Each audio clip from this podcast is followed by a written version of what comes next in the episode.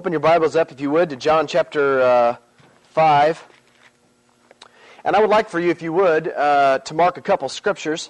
We want to center in tonight on John chapter 5, verses 16 through 19, which is a new study for us.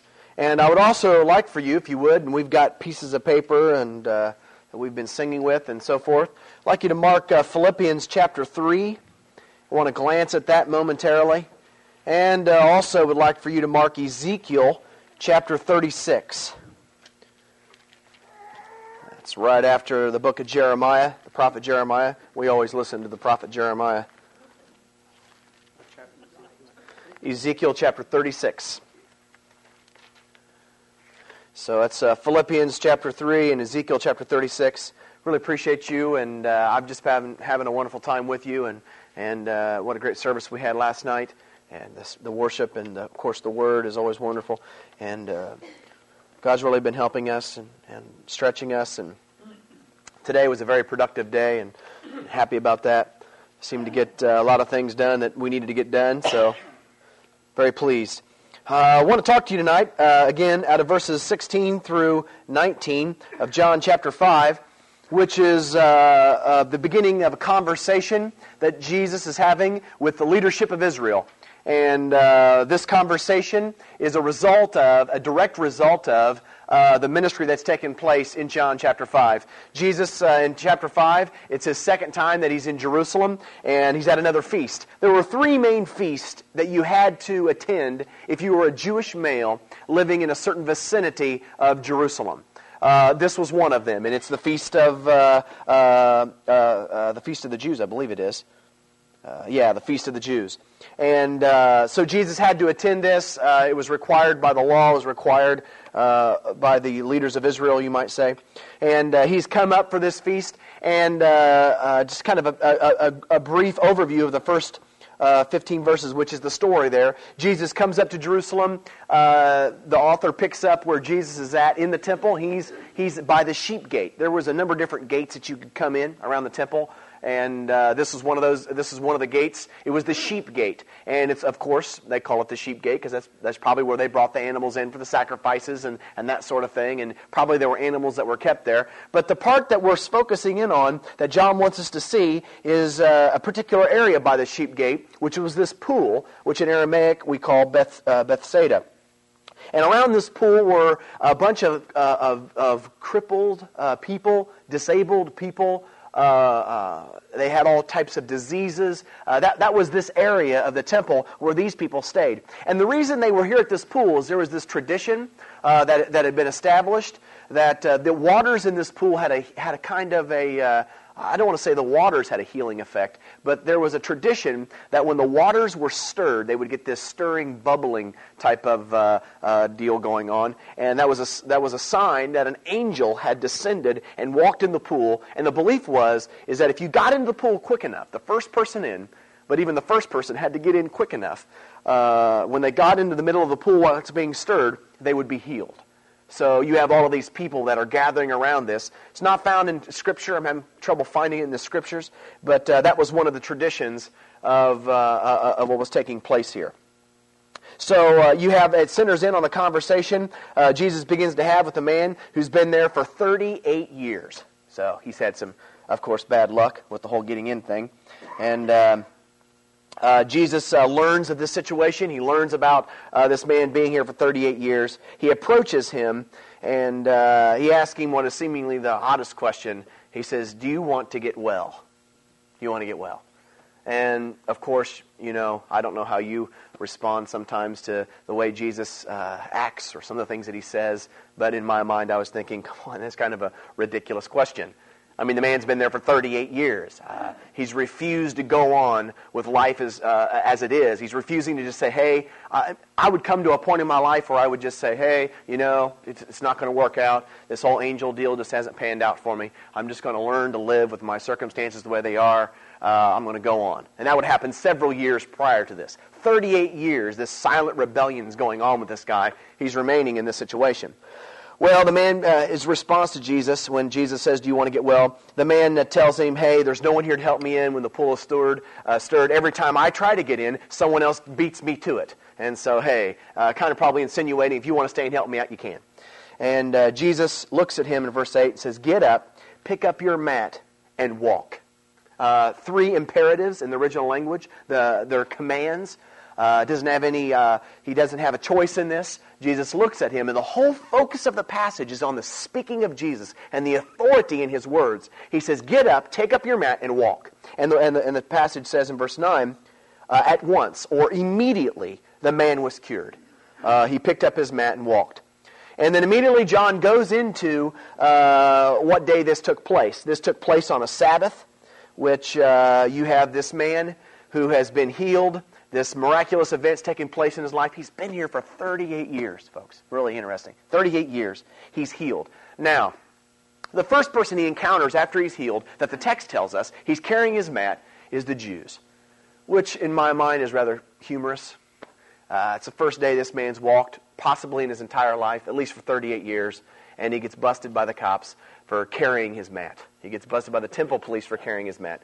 Uh, I mean, he's never walked, much less carried anything. And it's the first day he's ever walked. He grabs his mat, he's walking, he gets stopped, and they're saying, hey, what are you doing carrying your mat? And as a side note, it's really interesting to notice this group, the Jews. He's been there for 38 years. You would think that they would have bumped into him at, uh, at, some, at some point. They were there inspecting. At some time, they had been on a shift where they were expecting, inspecting the sheep that were coming in. They had to be approved by a priest, you understand. Uh, at some point in time, 38 years, I'm telling you, they're going to have known this guy. He's been there. He's got his mat there. And when he says, Jesus, take up your mat, the idea is take up your bed, take up your home, and, and get out of here. Don't ever come back. You're free. You don't have to live here anymore. So they're going to know him. And the first thing out of their mouth is not, whoa, whoa, look at you. You're walking, you know. Uh, it's not uh, uh, any inquiries as to his healing. It's uh, this oppressive, it's this oppressive stance that they have on, hey, you're carrying your mat, and they miss all that he's been healed from. And we've got a study dedicated to that. Seems like sometimes that's the attitude in church. You ever been to a revival where a guy comes to the altar and he gets saved? He's lived a horrendous lifestyle. Everyone knows it and uh, God moves on his life. He comes down to the altar, he breaks, he's crying, and uh, he stands up, he's free. You listen to his testimony, and he uses language you wouldn't use. He talks like you wouldn't talk. He, he's, he's crying, he's, he's, you know, snot's going everywhere, and, and hardly anybody can understand him. And right after the service, someone comes up to him, and the first thing they say is, Now, you're going to cut that hair, right? You're going to take out that earring, right? Yeah, that, that, uh, that, that poster you have, you're going to take that down, right? Hey, and they start laying on them these rules, and there's there's this. No. See, that's this group. It's sad, isn't it? See, that's this group right here and uh, they pounce on this guy. And then he says, "Hey, uh, the man who told me to pick up my mat and walk, uh, I, I, don't know where he's at." And the, and the text tells us in verse 13, the man had no idea because Jesus had slipped away into into the crowd that was there, uh, and that's initiative of Jesus. He he just didn't get overrun by the crowds; he slipped away into the crowds. It was his initiative on that type of deal, and. Um, so, verse 14 tells us later, Jesus comes back to the temple and finds the man here, which is a story in and of itself. This man's been there for 38 years. I mean, he hates this place. It's a stubborn rebellion in his life. He refuses to leave. He, he will not leave until he's healed. He finally gets freedom granted to him, and Jesus comes back, and where does he find him? Same place. Living in the same place. And then his, it makes you think of Jesus' question, and do you want to get well? And maybe how ridiculous that question was not, how pinpointed it was. And Jesus says, uh, See, you're still well stop sinning or something worse is going to happen to you. And the man goes away and tells the Jews, hey, I found out the guy who's doing this. It's Jesus. And so we come into our passage, and it says, verse 16, so because Jesus was doing these things on the Sabbath, the Jews persecuted him. And I'm going to continue to read our passage. And Jesus said to them, My Father is always at work to this very day, and I too am working. Now, for this reason, the Jews tried all the harder to kill him. Not only was he breaking the Sabbath, but he was even calling God his own Father, making himself equal with God. Jesus gave them this answer I tell you the truth. The Son can do nothing by himself, he can only do what he sees the Father doing. Because whatever the Father does, the Son also does. Uh, our passage is really interesting because uh, the whole, whole, our whole passage is dealing with it's the response to what took place uh, in terms of Jesus' ministry in the temple, and it's kind of interesting. Jesus acts, and the leaders of Israel grumble. Uh, Jesus responds to their grumbling, and they grumble more to his response of his grumbling. And so it's this kind of transition back and forth. Verses 1 through 15 is what Jesus did. Verse 16 is the Jews grumbling. Verse 17 is Jesus trying to explain himself. Verse 18 is more Jewish grumbling about Jesus' explanation of why they were grumbling at him for the first place, if that makes sense. Uh, so they're grumbling in verse 18. Verse 19 is a long dialogue by Jesus as a response to their grumbling, to his answer of their first grumbling uh, about what he did in the temple. So it's really complicated, but it's not that complicated when you're looking at it. Uh, but that's kind of our passage. And they're really frustrated. Um, rules. Christianity, at times, uh, can be misunderstood. Uh, we, at times, it is so easy, you understand. Uh, for me, I'm talking from my perspective, it is so easy for Jeremiah to become off focused. It is so easy for Jeremiah to become morally uh, guided instead of person guided.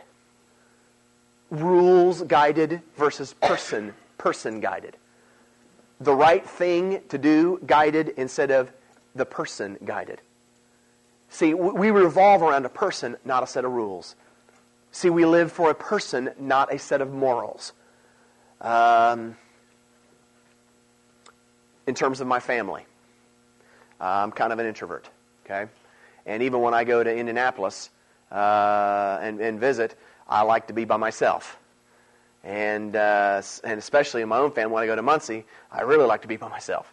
And it's not that I don't like my family. I love my family, but I like my privacy. I'm, I'm, I'm, very much like that. I just like my routine. I like I love my fifth wheel and my dogs and my wife. And if, if we could just cut off the rest of the earth sometime and just be us, wow, I'd be happy forever probably. Um, I don't know if they'd be happy, but I'd be happy. And sometimes I know my mother calls me and wants me to do something, and I do things out of, well, it's the right thing to do.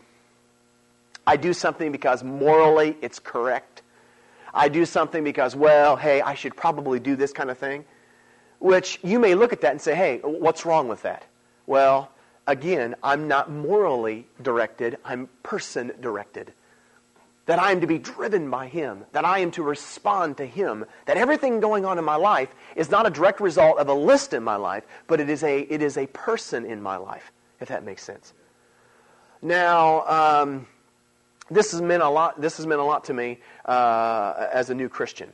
Um, when I became a Christian in 1995, uh, I felt absolute freedom. I was old. And, I was out of high school, first of all, so I had not had any authority save myself. And I did a lot of things that people didn't like, but see, I'd done things all my life that anybody didn't, a lot of people didn't like, so it never bothered me. And I began to develop a set of rules in my life. Okay, I began to develop a set of rules in my life, but they were rules not for the sake of rules. They were not rules that anybody imposed upon me. They were rules that Jesus implemented in my life. Uh, one of the first things he began to deal with me on when I was a Christian, became a Christian, was hey, no alcohol. Jeremiah, you stay away from alcohol. Um, why? Well, it was killing my life.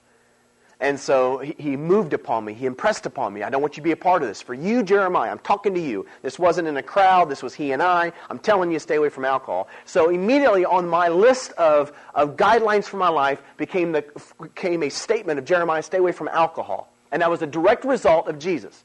So the reason I don't drink was not because I was a Nazarene. I have to tell you that. See, the reason I don't drink is not because I'm a Nazarene. The reason I don't drink is because it's a direct result of Jesus working in my life saying, stay away from alcohol. The next thing he began to do was cigarettes, which he did. He took four or five months to do that. And again, uh, it's been years later, so uh, I can say this now. And I'm an ordained minister. I'm legal. Uh, but I smoked for about three months after my call to ministry. And again, those of you raised in the church probably look at me and think, what in the world were you thinking? Well, I didn't know any better. And I don't know if anybody knew. Uh, I, I, know my pastor had to know. Um, I didn't have my local license or anything, but I was feeling a call to ministry. I was pursuing a call to ministry, and I, and I smoked. I smoked cigarettes. I'd been smoking for 10 years. One day, God began to deal with me. I was in the back of a, of a semi trailer at UPS. I loaded, uh, loaded semi trailers. And God said, and I was getting stressed out. And was, you know, of course, that's a stressed out job anyway. And I was receiving pressure. And I was thinking to myself, I need a cigarette. And Jesus said, Wouldn't it be something if you came to a point in your life, instead of longing for a cigarette, you just long for me? Every time you hunger for a cigarette, just hunger for me. And it, it pressed it upon me, and he began to deal with me on it. And so I stopped buying them and, and uh, started bumming them, and just kind of, that was my, my method to, to get off. so I became a bum. It stuck with me. And, uh, but I, I end up quitting and just came to a point in my life where I knew God was speaking about it and said, hey, I don't want to smoke anymore. And so smoking cigarettes was not a direct result of my pastor saying, hey, if you're going to be a preacher, you can't smoke. Smoking was a direct result of God influencing my life. Okay? And so as I was beginning to walk and, and, live for him, I had a set of rules that I lived by. But they were not rules that someone else imposed upon me. They were, they were direct result of Jesus speaking in my life. And I've been living that way ever since. Little did I know that when you get into the Bible, that's how the Bible calls you to live. That's the big deal of the scriptures. That's what we're talking about. Now, the danger of not living like that is you become rules centered and not Jesus centered. Okay? Uh, I talked about this this weekend with the teenagers. Talk, I talked to you about it briefly. Uh, I, have never liked uh, just across the board rules that take uh, that, that, that, that eliminate any conversation with Jesus. For instance, uh, I've heard youth pastors say, you know, uh, I don't allow anything in my home, any, any, any music in my home unless it's Christian music.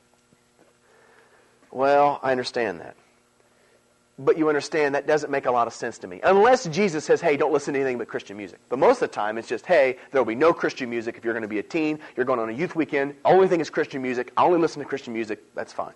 And they make a really big deal about that. Which I bring the fact is, is the only thing, is the only thing you watch on television is Christian tele- programming. Is all you watch is the Trinity Broadcasting Network? I feel sorry for you if you do. Uh, I, I, love, I love Trinity, but you can only handle so much Trinity, probably. And, uh, or maybe it's all Veggie Tales. And if that's your idea of entertainment, wonderful. Um, but most of us watch the news. Most of us listen to some secular music. Uh, you all sing Happy Birthday, right? I don't think that's Christian. Is that Christian? Conviction. See, it doesn't mean that it's it doesn't mean it's bad, you understand. Uh, do I listen to Christian music? Yes. Do I listen to non Christian music? Yes. Well, Jeremiah, how do you know what you should listen to and what you shouldn't listen to? The moment that I listen to something that Jesus does not like, I walk intimately enough with him, I walk tight enough with him that I know it immediately. He speaks and I respond. So you say, what kind of music do you listen to? The kind of music Jesus would listen to. What kind of music do you not listen to? The kind of music Jesus wouldn't listen to. And see, so, so again, Christian, I don't have a rule in my life that says, oh, I only listen to Christian music. Well, yeah, I listen to a lot of Christian music. But you understand, I've met teenagers who say, oh, I only listen to Christian music. And some of the Christian music they listen to is not really Christian music. And they cannot tell the difference. They can't tell the difference, man. Uh, I've heard parents say, oh, my, my teens don't see anything but PG movies. Some PG movies are worse than rated R movies, you understand. And they can't tell the difference. This, this eats me up. See, they can't watch anything but PG movies, but they can watch anything they want on Monday through Wednesday tele- cable television in the evening, which 90% of that is worse than a PG movie. So I don't even have rules that say the only thing I, I can watch is a PG movie. See, I don't have rules like that. See, I, I watch movies, but see, the moment Jesus says, hey, I, I don't consider this, are you with me? I don't consider this entertainment. I don't, this is not what I would, this is not what I consider entertainment. Hey, Jeremiah, I'm not watching this. I'm out of there. See, that's, that's the deal. See, that's what we're talking about. Uh, it, it's, it's relationship versus rules. Uh, I want to talk to you about this tonight. This is exactly what this passage is over. And this is what Jesus is trying to get across to them. Uh, let's ask the Lord to help us. Father, we love you this evening. Help us understand your word. I am so legalistic. I, I probably hide. I do things because I ought to and not because I know you want me to.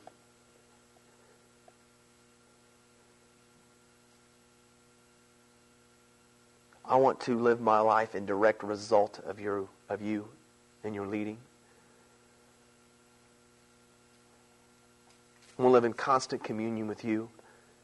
I don't want to live rule based. I want to live person based. I don't want Christianity, I don't want my lifestyle to be defined by this is what I do and this is what I do not do. I want my life to be defined by I'm in love with Jesus and I'm living with Him every day and He's leading me and guiding me and I walk with Him and I talk with Him and He's in my humor. We love you, Jesus. Open our eyes to your truth this evening and we'll give you all the praise. In the name of Jesus we pray. Amen. I want to talk to you about this passage. Uh, let's look at some of Jesus' language and some of the reasons the Jews were upset. Uh, the first thing you're going to come into is uh, the structure of our, of our text. And again, it's just the very beginning of the conversation. Verse 16 says So because Jesus was doing these things on the Sabbath, the Jews persecuted him. Uh, Jesus was doing things on the Sabbath that Jews did not do. Okay? And so, because of this, they persecuted him. It carries with it the idea of aggressively pursuing. It's, it's, it's going after. It, it, it's, it's, it's standing in his path saying, hey, we're not allowing this kind of stuff. Now, I've really kind of struggled with the Jews. I want to share this with you. It's really neat in a study. Uh, you come into a passage at times with preconceived ideas of the characters, which can be dangerous. Because it, it doesn't take very long, especially in this gospel, where you begin to realize that the Jews are not in love with God. Okay? I'm not going to uh, paint a pretty. I'm not going to paint a picture where these Jews were just great people and, and they happened to absolutely miss that Jesus was the uh, uh, the Messiah and they were really great people. They just they didn't know it. He makes it very plain that they lied, they twisted, they were evil. And in fact, you come to a point in this gospel where Jesus says, "Hey, you do what your father does, and I do what my father does." And they said, Our father is Moses. And Jesus says, No, your father's the devil. Talk about aggressive. Your father's the devil, man. The same thing that makes him do what he does is the same thing that makes you do what you do, man. So, I mean, it came down. Jesus himself looks at them and says, Hey, I'm telling you, you're out of line, you're out of character, you're not living for God. So, I'm not going to make these guys out to look innocent. However, in terms of them questioning what Jesus is doing on the Sabbath, makes a little bit of sense here. Uh, and they're persecuting him. Um, in, in my study of, uh, of this passage and the Jews and their, their opposition against Jesus, uh, it made me remember Paul. Flip over with me to Philippians, if you would. In Philippians, Paul begins to talk a little bit about uh, how he was. You understand, Paul himself was a Pharisee. Who is uh, uh, he's that would, that's one that's the group that Jesus is dealing with in John chapter five. Paul himself was a Pharisee. He was a Jew, and and he begins to talk about his resume. Listen to some of the things that Paul says. Listen what it says. Uh, I want to pick it up, verse uh, chapter three, the end of verse four, with it, uh, beginning in the NIV with if anyone. You can read along with, with me on this or follow along. It says, If anyone else thinks he has reasons to put confidence in the flesh, I have more. Listen to this. Circumcised on the eighth day, of the people of Israel, of the tribe of Benjamin, a Hebrew of Hebrews, in regard to the law, a Pharisee. As for zeal, persecuting the church. Now, you notice back in our passage, what were the Pharisees doing to Jesus? What were the leaders of Israel doing to Jesus?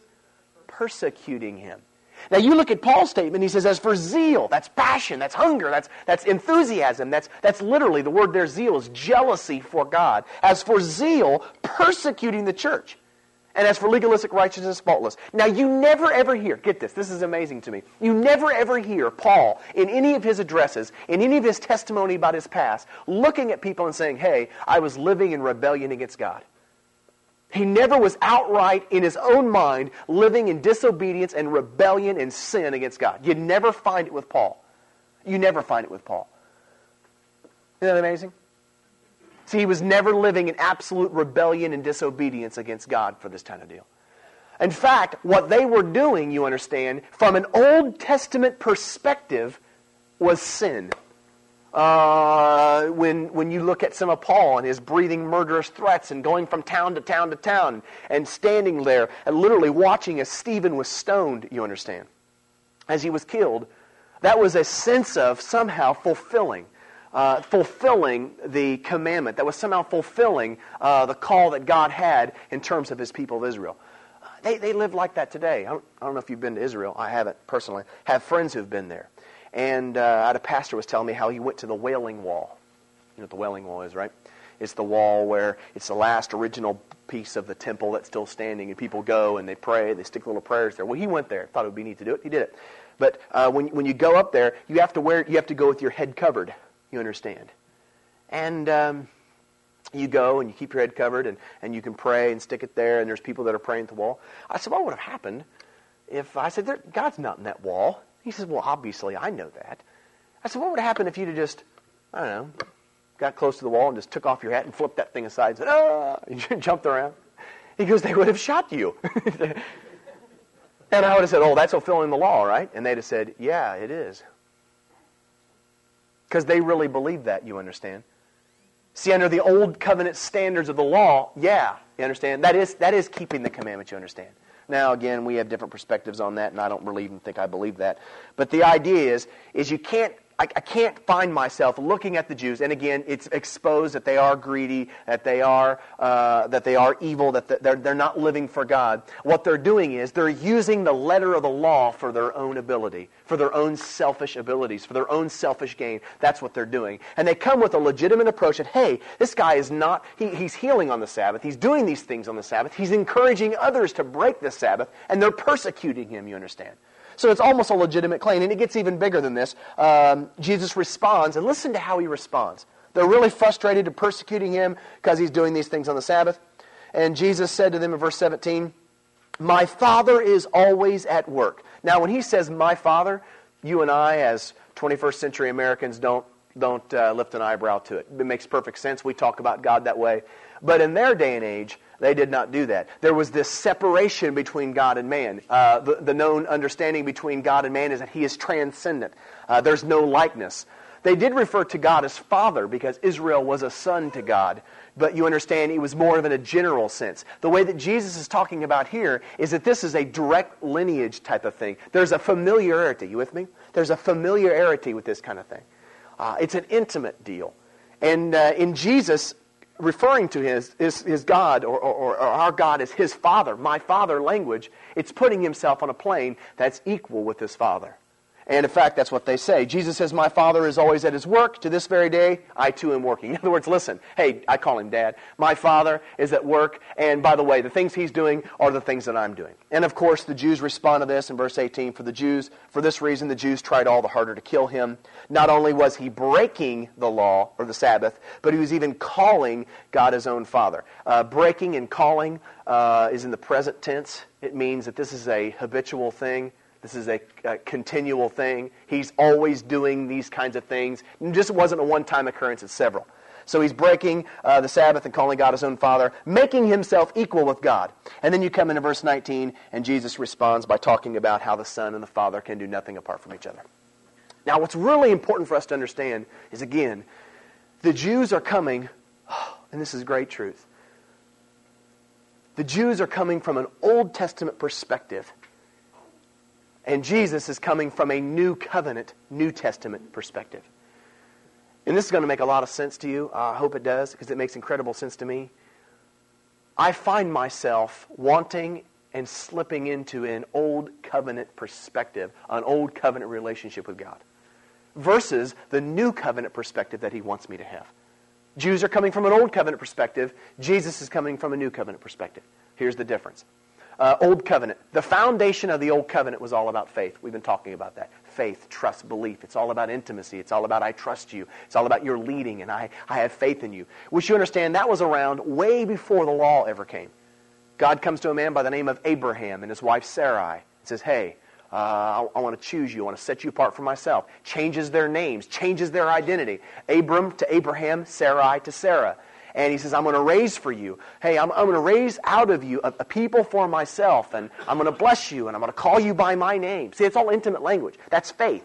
Then the law was never given at that point, you understand. Uh, the promised son came. Uh, uh, Abraham had a son, and his son's name was Isaac. Had a son named Isaac. Isaac had a couple. The promise ascended, uh, uh or, or the promise continued through which son? Jacob. Uh, and he got that through some really uh, interesting circumstances. Uh, God ends up changing Jacob's name from Jacob to Israel, right before he met his brother. And Israel has how many sons?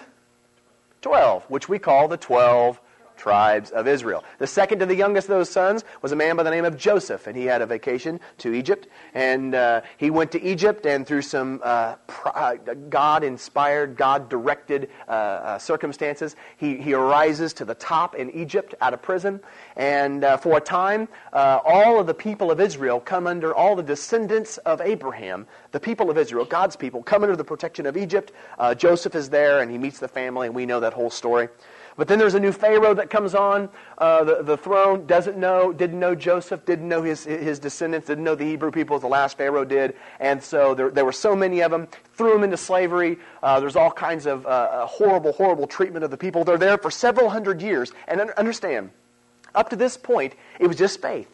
It was following it. It was trusting him. It's, hey, I, you're leading me, and I, we're following you. It's, it's this intimacy issue, you understand. That this is how they were called to live. There's no law. It wasn't until a man by the name of Moses came about. And of course, we understand that whole story, especially if you watch The Prince of Egypt. And uh, Moses, uh, under God's direction and God's ability, God's providence, leads the people of Israel out of, uh, out of Egypt, leads them to the mountain where he, he had appointed for them to go, and then, only then, he gives them the law. Okay? Now the law was all it was the standard of righteousness. It was the standard of right living in the old covenant. The basis of the old covenant, what God intended all along was intimacy. Wow, this is great. He intended intimacy. Hey, I want to have I want to have a relationship with you. I want you to learn to trust me. I want to love you. I want to call you my own son. I want to call you by my name. This was the old covenant. And and again, if you want to live right under the old covenant, you obey the law. So the law wasn't, hey, I do the law so God loves me. No, I live in faith and I trust Him. And in that trusting, in that faithfulness, you understand, I live by the standards of the law. But the relationship that was, it was a limited intimacy. And that's really only half the story, but it's enough to understand that God is out there and I am over here. I am following Him. I am trusting Him. I'm walking after Him. And I show that by living a life in obedience to the law. That's Old Covenant. You understand? That's their perspective. That's how the Jews were seeing this. That's how the Jews understood this whole deal. That, that's the way they were living with God. You understand? That's not. That's not the way that Jesus was living. That's Old Covenant. New Covenant is God is no longer over there, but God is literally living inside of me, not giving me a list of things that I'll do. I don't do things uh, as, a, as a response to uh, his uh, uh faithfulness in my life. I don't, he's not over there and says, hey, trust me, I want you to go do these things, or trust me and live these certain ways. He literally makes his home inside of me and literally leads me in my life. Now, this is, that's not, again, the Bible always says it better than Jeremiah. I add you Mark, Ezekiel. The prophets begin to talk about this. And Ezekiel's full of it. Isaiah is really full of it. Full of, uh, of talking about this. Listen to what he says. I want you to look at Ezekiel 36, verse 24. We're going to read a few verses. Ezekiel begins to talk about what's going to take place inevitably in Jesus. Okay? This is where God is taking his people. Listen to this. Chapter 36, verse 24. For I will take you out of the nations, I will gather you from all the countries and bring you back to your own land. I will sprinkle clean water on you, and you will be clean. I will cleanse you from all your impurities and from all your idols. I will give you a new heart and put a new spirit in you. When he says give you a new heart, put a new spirit, carries with it the idea of a whole new attitude. It's, you're, you're, you're, you're moldable, you're, uh, you're bendable, you're pliable. He, he, can work with you. It's a new attitude type of deal. Uh, I will remove from you your heart of stone, which is, you know, unable to be moved. It's uh, molded. It's unable to be moved. It's unable to be uh, uh, uh, molded into the person that, you know, he wants you to be. I'll remove from you your heart of stone and give you a heart of flesh. Listen to verse 27. I will put my spirit, big S, okay? I will put my spirit in you and move you to follow my decrees and be careful to keep all my laws. See, that's the whole idea about writing the law on the fleshly tablets of your heart kind of thing. See, it's literally, God's no longer out there telling me what to do and I go do it. God literally moves inside of my body and moves me to live a life that He's called me to live. And it's intimacy. See, this is how he calls me to live. It's not rule based, you understand. It's person based. It, it's not, hey, uh, where's God? Well, he, he's in the pillar of cloud or he's in the pillar of fire. He's leading us over there and we're following him and he wants us to do these things. If we're going to follow him, if we're going to trust him, hey, these are the way, these are the way we're supposed to live. See, you don't have that in the New Testament. See, that's not the idea. It's not that the law is gone, you understand, but it's literally that Jesus moves. Now, get this Jesus moves inside of my life. And how do you know the way that He wants you to live? He speaks to you, He molds you, He moves you, He, he pushes you. It's a discernment kind of thing. How do I know the way that He wants me to live? He speaks and I respond. How did you know, Jeremiah, you was not supposed to watch that movie? Is it in the Bible? Don't see this movie right here. Well, no, it's not in the Bible. There are lots of things in the Bible. Or there's lots of things that I don't do that are not necessarily in the Bible.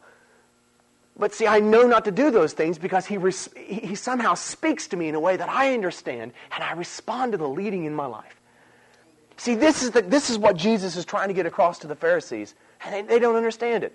See, they're coming from two absolute polar opposites, and they, they have no concept. Uh, Jesus is talking in intimate ways that they have no idea, they have no understanding of this. Now, you begin to see this in our passage, if you want to turn back to John you begin to see this very plainly uh, in our passage. And Jesus, uh, verse 19, he says this to them, trying to explain himself. Jesus gives them this answer and says, I tell you the truth. The Son can do nothing by himself. He can only do what he sees the Father doing, because whatever the Father does, the Son also does. Um, there's a word in this passage that means a great deal uh, to what Jesus is saying, and it's the word do. Okay? Uh, a couple different words for do in the New Testament, uh, several perhaps, and uh, variances of those words. The main, uh, the main two, uh, or at least the two we want to look at this evening, are the words praso and poieo. Okay, praso and poieo. Uh, praso, the best way that I could describe it to you and the way that I understand it, it is, a, it is an action. It's doing something. It's something that's taking place. Uh, I, pick up this, uh, I pick up this item here, and I uh, chuck that thing across the room, and it lands on the floor, bounces a couple times, skids to a stop. I did that. Okay? Praso. That's something that I did. You could come up here and do the same thing. It's, it's describing a generic sort of action. Praso. It's one of the ways it's used, typically how it's used. Now, poieo is a little bit different. Uh, I really like this. The way that poieo is used throughout the New Testament, and even some authors have, uh, commentators have commented on this, is the way poieo is used in the New Testament. It is translated do, but it's not necessarily doing something like you would think something is done. For instance, um, a tree bears fruit. Okay? Uh, you go up to an apple tree in the right time of the year, and you're going to find apples on that tree. And you're going to say, wow, well, who did that? Well, you're going to say, well, the tree did that. That's what the tree did. The tree bore fruit. Well, you say, how did it do that? And no matter how hard you try, you understand, you're never, going to be able to bear fruit like a tree bears fruit. You're not going to be able to do the same thing that a tree does. Because what a tree does, it doesn't have to try to do, and maybe it does have to try to do. And to get in the inner nature and the inner workings of how it does it is probably missing the point the concept of what, what the word means is literally it's due to the nature of the tree that the action is done. It's an inside creative deal that takes place that causes the tree to do something that it does. It bears fruit. Okay, you didn't understand it. Let me give you another one. Um, uh, John Juman, good friend of mine, he, he describes it this way, and I've heard commentators, I've also read in commentators talk about it one way. It uh, has to do with an artistic, it's an artistic thing. Uh, you ever met any art people? They're weird. Art people are weird. And, uh, of course, they probably call me weird. Well, a lot of people call me weird. But the idea of the artist is uh, when I travel with Stephen Manley, uh, I was an intern of his a long time ago. in fact, he's probably the way I am now. So get, you have to get upset with him if you're um, but I traveled with him the same time a guy by the name of Jonathan Green traveled with him. Jonathan went to Savannah College of Art and Design and was called to be an artist. It's God worked in him. That's just how he was. And he just, see, he lived in a different world than I did. we, we traveled on the same, the same unit, the same motorhome, went to the same camps, slept in the same room, and lived in two different worlds. I would come out of a, I would come out of that cabin And if you asked us to describe that cabin, you would think we was in a different part of the campground, if not different part of the world. Because we saw things absolutely different. He took me, uh, we, we went to New York City during the summer, and he took me to some of the greatest uh, uh, art museum display places in New York City. I was, I was ready to be impressed. And, uh, you know, to be quite honest, I, I thought I could paint most of that stuff. You know, it was it was, it was border, some of those guys borderline finger painting. You know, um, this fella Picasso. I thought, what in the world? I'm in the wrong occupation. I could do that. It didn't hard at all. And uh, they had such respect for that guy. And see, that, that made no sense to me because you had this this this seemingly eight nine year old kid painting this picture, and people pay millions of dollars for that kind of thing. But one of the things that John helped me understand, Jonathan helped me understand, is that I could do the same things that he was doing on that picture. And his would be art, and mine wouldn't be. Okay? I mean, we could both paint the exact same picture. I'd probably paint it better, looking at his stuff versus mine. And his stuff would be art, my stuff would not be art. Because art is not just doing something, it's literally a message. It's literally something going on on the inside of the artist that is literally being portrayed and pulled out of the artist and being placed on canvas, and it's saying something. It's not just something you do, it is a creative activity that happens, and it just, wow. See, it's the way that a tree bears fruit. A tree just doesn't do that. Yeah, it gets up one morning and says, Well, it's that time of the year. Got to get some apples out here. Let's go. Get up, get at them this morning. Wham, start popping apples out everywhere. See, that's not the thing it is. It's literally the creative nature of the tree that bears apples. what a word. This is the word that Jesus describes what was going on in the temple. He did not look at the he, he didn't look at the Pharisees and say, "Listen, God's doing this, so I've got to do it." Not necessarily that I don't agree with him or do agree with him. I just have to do it. I see God doing it. I say, "Okay, let me go try. I'll do that kind of thing." That's not the idea. He's using this word "doing," the creative nature, the same thing that's working on uh, inside of God, the same things that's caught. Hear this the same things that's causing God to do what he does is the same thing that's causing Jesus to do what he does. See, he looks at the Pharisees and says, You understand, do you? See, whatever God, whatever makes him tick makes me tick. Whatever makes him do the things he does makes me do the things that I do. And you understand this is, this is picked up continually throughout the New Testament. Paul talks about the, the characteristics in a Christian life uh, uh, the qualities of a Christian life love, joy, peace, patience, kindness, goodness, faithfulness, gentleness, and self control as what of the Spirit? Fruit of the Spirit.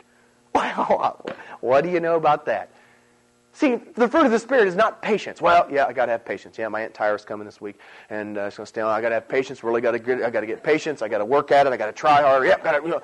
See, that's not patience. See, that's never what God. Listen to me, young people. I'm telling you, that's never how God has called you to live. Hey, get patience. Get out there and do it. Just try harder. Buckle down. That's not patience. That's not what that's not new covenant. That's old covenant perspective. See, it's old covenant perspective.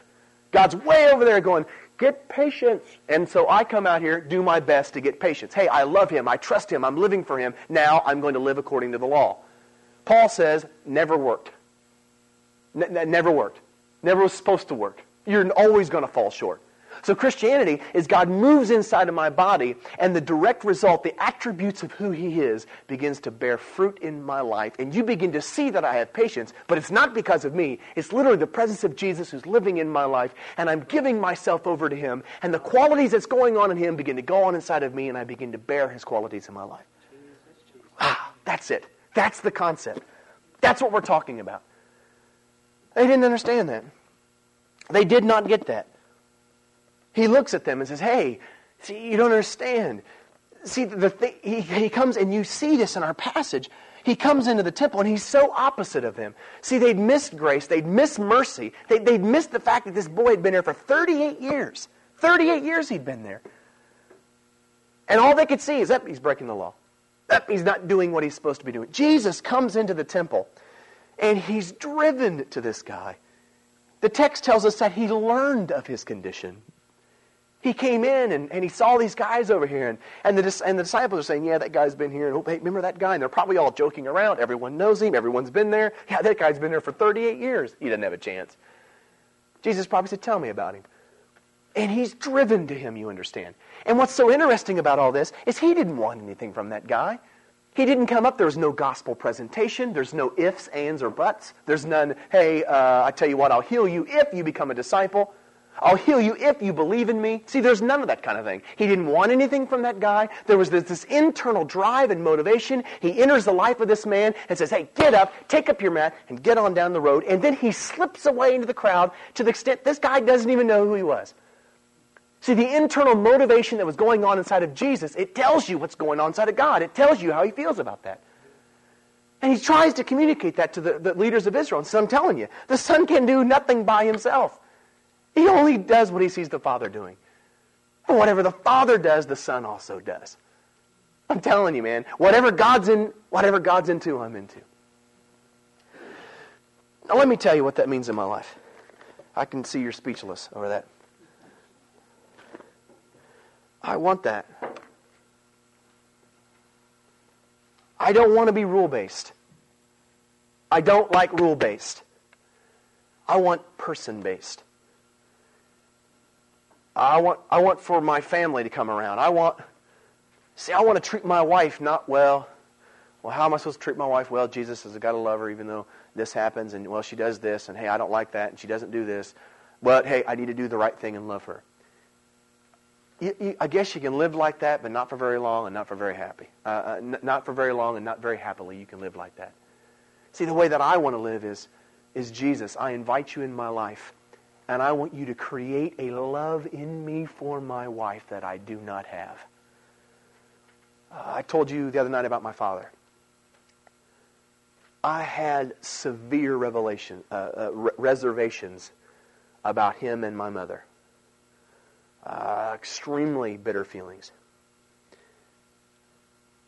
And hey, God dealt with me about those when I was in college and said, "Go love your dad." You can't fake that. See, I can go to the I can go to the nursing home, man. I can call on him. I can stand beside him, put a smile on my face, send him cards, tell him how much I love him. But that doesn't change the fact what's going on in here. And I felt like a hypocrite. And I came to a point in my life where I looked at him and said, "Hey, I listen. I can't, man unless you do something about me, unless you change my perspective, unless you change me from the inside, I don't have a chance. And God moved inside of my life and created a love for my dad that was not there. Uh, finances, lust, it's a big one. Um, perspectives about people. See, God comes in my life and changes me from the inside. Could you imagine living your whole life and, and you're twisted and, and, and, you're askewed and you're and, and, you, and you read the word and it says, hey, hey, don't do this and don't, don't lie, don't steal, you know, don't live in sexual immorality, don't, don't this, don't, all these kinds of things. You're overwhelmed and I'm trying, I'm trying, and your body's leading you in a different direction. You're pulled in a direction. And hey, I'm not supposed to get angry, but I live in anger and, and all of this. And, and I'm not supposed to get mad when the guy cuts me off in traffic and see, and he tells me I'm number one. And, and I, I'm not supposed to get frustrated, that kind of stuff. Well, good luck. If you can pull that off, I'm happy for you. I have to turn toward him and say, hey, I want to strangle those people. I see this way. I, how, do how, do you, how do you kid yourself of that? You can convince yourself that, no, I really don't see that way, but you live a lie. See, I believe the new covenant is coming to him and saying, hey, I see this way. Move in my life and make me see another way. Change my perspective from the inside out. See, that's the whole new creation type of thing. That, that's the whole being an absolutely brand new person. That's what John Wesley meant by being entirely sanctified. Not that that is perfected, but it's, it's, it's an ongoing daily process of dying. It, it's I'm growing. It's I'm growing like a weed. It's see, that's what he's trying to get across to the Pharisees. And there's this arguing, there's this frustration, there's this non understanding, and well, they're talking for two different things. Is that going on in your life? Is that going on in your life tonight? There is no room, and I have struggled with this. Paul says in his letters, I put no boundaries, not boundaries, what's the word? Put no rules on my people. Talks about it in the Corinthian letters uh, and one of the illustrations was meat sacrificed to idols. If one of you says, hey, it's sin, we can't do this, and another one says, no, it's not sin, you can, which is right? Paul says, You're both right. Get that one. He says, If you're fully convinced in your own mind, in other words, you're both walking with Jesus. You're both intimate with Him. You're both living after Him. And Jesus says, hey, it's okay for you. But He looks at them and says, no, it's not okay for you. Who's right? You're both right. Because you're living in response to Jesus. He says, but I want you to remember that, hey, you're not living single. Uh, you're not living in, in a single environment, that your life affects everyone else. And so, hey, if you're going to cause your brother to stumble, even out of your own freedoms, don't take those for the sake of the many. It's community. Okay? That's not legalism, you understand? And that's not, a, and again, I'm not talking about certain things. You can't please some people no matter what you do, you understand? And I, I please those in whom Jesus, you, you, then the question comes, oh, that don't let that become a rule. See, we all say, oh, amen, so you don't do anything that makes anybody else stumble. But that's not a rule. I don't live down the rule. Because when do you do so? What, then the question comes, well, when do you do it and it makes people stumble, and when you do not do it so it won't make people stumble? And my answer is, whenever Jesus tells you to. so it's not a rule. So I need to live in a way that's, that, that's pleasing to everybody else. Well, when would I know that is, when, when do I know to do that? When Jesus tells you to do that. See, it all comes back to him every time. See, there's no rules. Isn't it something that he absolutely refuses for you to live a life apart from him? He will not let you live a life apart from him. Where are you going that way? What do you want to do about this right here? How do you want me to live? It's, there's no rules. I can't find any rules. All I find is there's one rule. It's Him. It's living close to Him. It's being intimate with Him. It's walking close with Him. So, do I listen to Christian music? Yes. But I'm telling you, Jesus loves 80s music. Oh, I mean, he loves them. He loves the mullets, the feathered hair, the tight rolled jeans. I'm telling you. Oh, praise the Lord. But there are 80, there's 80s music that Jesus doesn't like. And, well, I don't like it either. I want to live that way, folks. I want to live that way. So it's in, you're understanding what Christianity is. It, see, it radically changes some of the way that I was taught. See, I had, I had a picture of, of, of, this Christianity of this rule, this uh, horrible life of, of just structure and I mean, it came down to don't put your glass on the Bible type of stuff. And I see all that melts away when you're with Him. I'm tired of watching teenagers go to college and they know rules, but they don't know Him from a hole in the ground. They know all the right things to say, and they don't know Him. They all they all they know all the right memory verses, but they don't know Him all the right answers. They carry their Bible. They know what music to listen to, what to wear. They know all, they know when to stand up, when to sit down, but they don't know Jesus.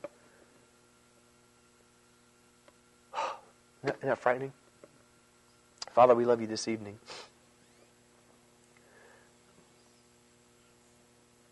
I'm not against rules. After talking all about that, I'm not against rules. And I have rules. And you can have rules and not be legalistic. You can have rules and not be rules centered. I'm person centered. Jesus, I'm you. I'm you centered. I'm focused on you. And you and I have some rules, Jesus. You and I have some rules. But the reason they're rules are because of you. And I've found, Jesus, that you change rules and you implement rules. Some stay forever, some stay for a time. Walk with me. Walk with me tomorrow. Walk with me tonight as I go home and I watch my TV show, as I listen to my music, as I study the Word, as I get into my hobbies. I invite you to live, live life with me. I'm learning more about you. I'm learning that you have a sense of humor. I'm learning that you have interests other than just sitting around reading the hymnal. I'm, I'm learning that you like different styles of clothes, that you just don't wear a suit every single Sunday. I want to know about you. I want to know you like you know me. And when you speak, I'll respond. And we give you all the praise. And we ask these things in the name of your Son, Father, Christ Jesus. Amen.